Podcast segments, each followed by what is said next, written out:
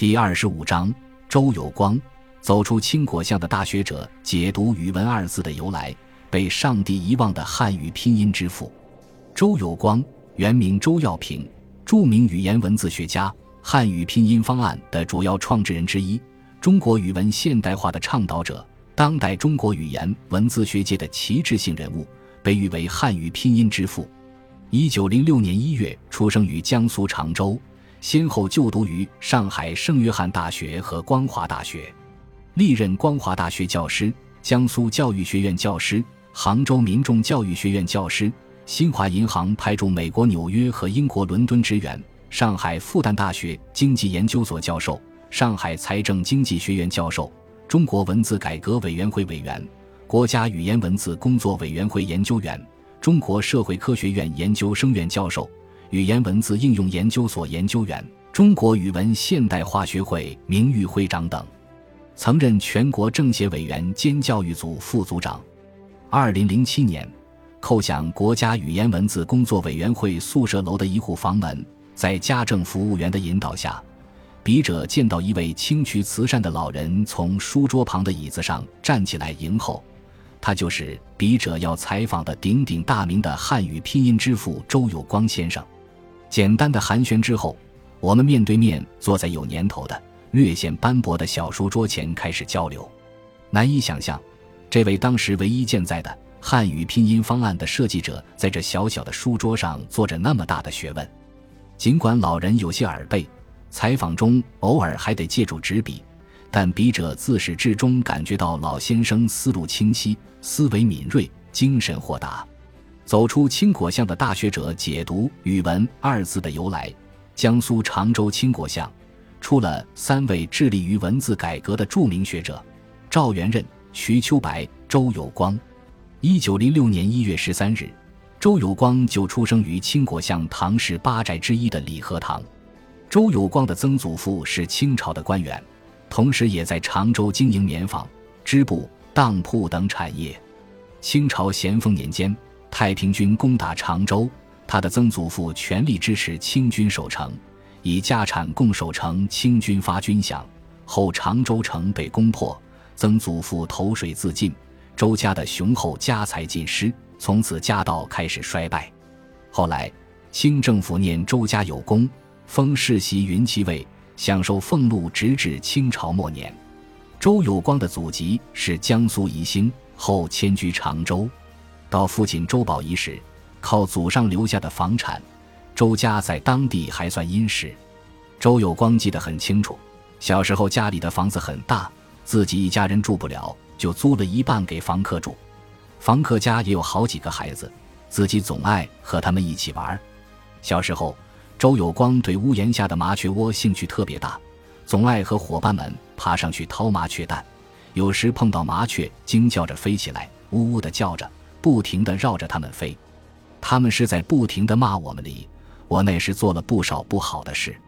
小时候，周有光受过很高就是教育的祖母教他背古诗词。六岁时，他进入七年制的育志小学读书，这是一所新式小学，小学就教英文，但他更喜欢语文和数学。后来，周有光随全家迁居苏州。一九一八年。周有光入江苏省立第五中学（今常州高级中学）预科，一年后正式升入中学，列十六班一组，与后来同样成为语言学家的吕书香是同学。周有光回忆说：“小学、中学，我们国文读的都是古文，课本上没有白话。不过老师提倡我们课外看白话的书，于是我们就课上读文言，自己看白话，也能写白话文。”当初我没有对语文特别偏爱，国文、英语、数学学的都不错。高中以后，我才喜欢语言学，那是受了五四运动的影响。五四运动在当时最突出的就是语文运动，就是白话文运动，大家都提倡国语，而我们受教育都是用方言。到今天，我背古诗都只能用方言，要我用普通话念古诗，我就费劲了。周有光说。五四运动提倡的白话运动影响的基本上是我们那批年轻人。中学时期，有位叫吴天秀的女老师对周有光影响较大。那时，他经常请一些有名的老师、教授来学校讲课和演讲。在名人来学校讲课和演讲前，每次他都会在黑板上做一个预告。有意思的是，他不是写下名人演讲的字样，而是把名字的点笔画拉长，变成个人演讲。可以看出，他不盲目崇拜个人的思想。周有光认为，一个人的少年时代在一生中是很重要的。老师的一句话，往往比一本书的影响还要大。他为中学时代遇到吴天秀这样的好老师感到庆幸。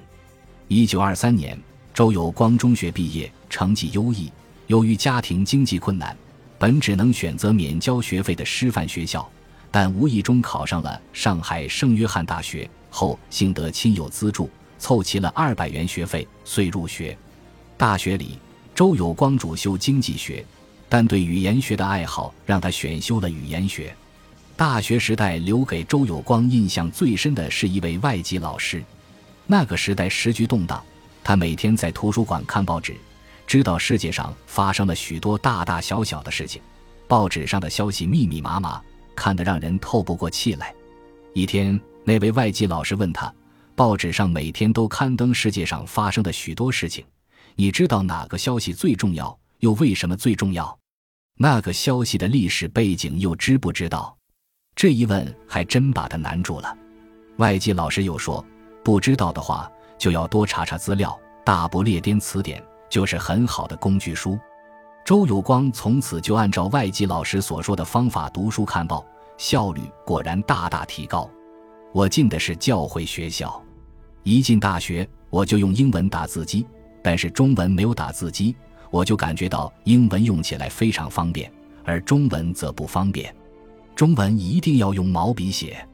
吕书香是我高中的同班同学，上大学后我在上海，他在南京，我们就通信。当时大家关心的都是中国的国语运动，我们通信的话题也主要围绕国语运动。这个时候，周有光对语言学产生了浓厚的兴趣。他曾说：“当我看书看得疲倦了，改看语言学的书有重振精神的作用，好像是右手累了，改用左手可以使右手休息似的。”国民党统治时期有许多左翼运动组织，语文左翼运动有个重要人物，后来成为我的同事，叫叶赖氏。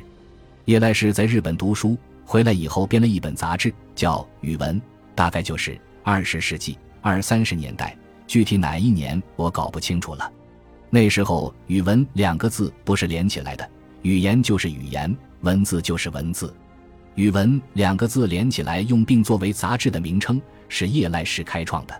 我给“语文”写文章，因为我是外行，名字都是用假的名字，即笔名，也就是周有光。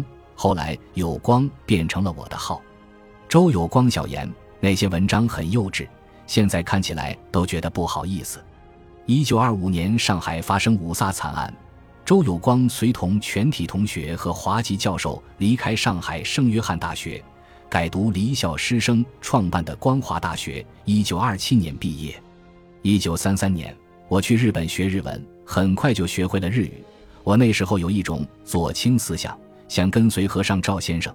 当时他是左倾的经济学家，我对他十分钦佩。我本来在著名的东京大学读书，而他在京都也称西京大学教书，我就去考西京大学。结果跑到西京大学，和尚赵却被逮捕了。我所就读的上海圣约翰大学是跟美国接轨的，但是与日本不接轨，所以我在日本就只读了一年，主要也不是读经济。因为那些经济课程我都修过，我基本上都是在学日文。一年时间，我的日文已经说得不错，连日本人都称赞。当时，夫人张允和在日本怀孕了，周有光于是携夫人回上海。回国以后，周有光原本准备去美国读书，于是找工作，准备攒钱留学，结果却遇到抗日战争，全家逃难到后方。抗日战争期间。是我最困难的时期。感谢您的收听，喜欢别忘了订阅加关注，主页有更多精彩内容。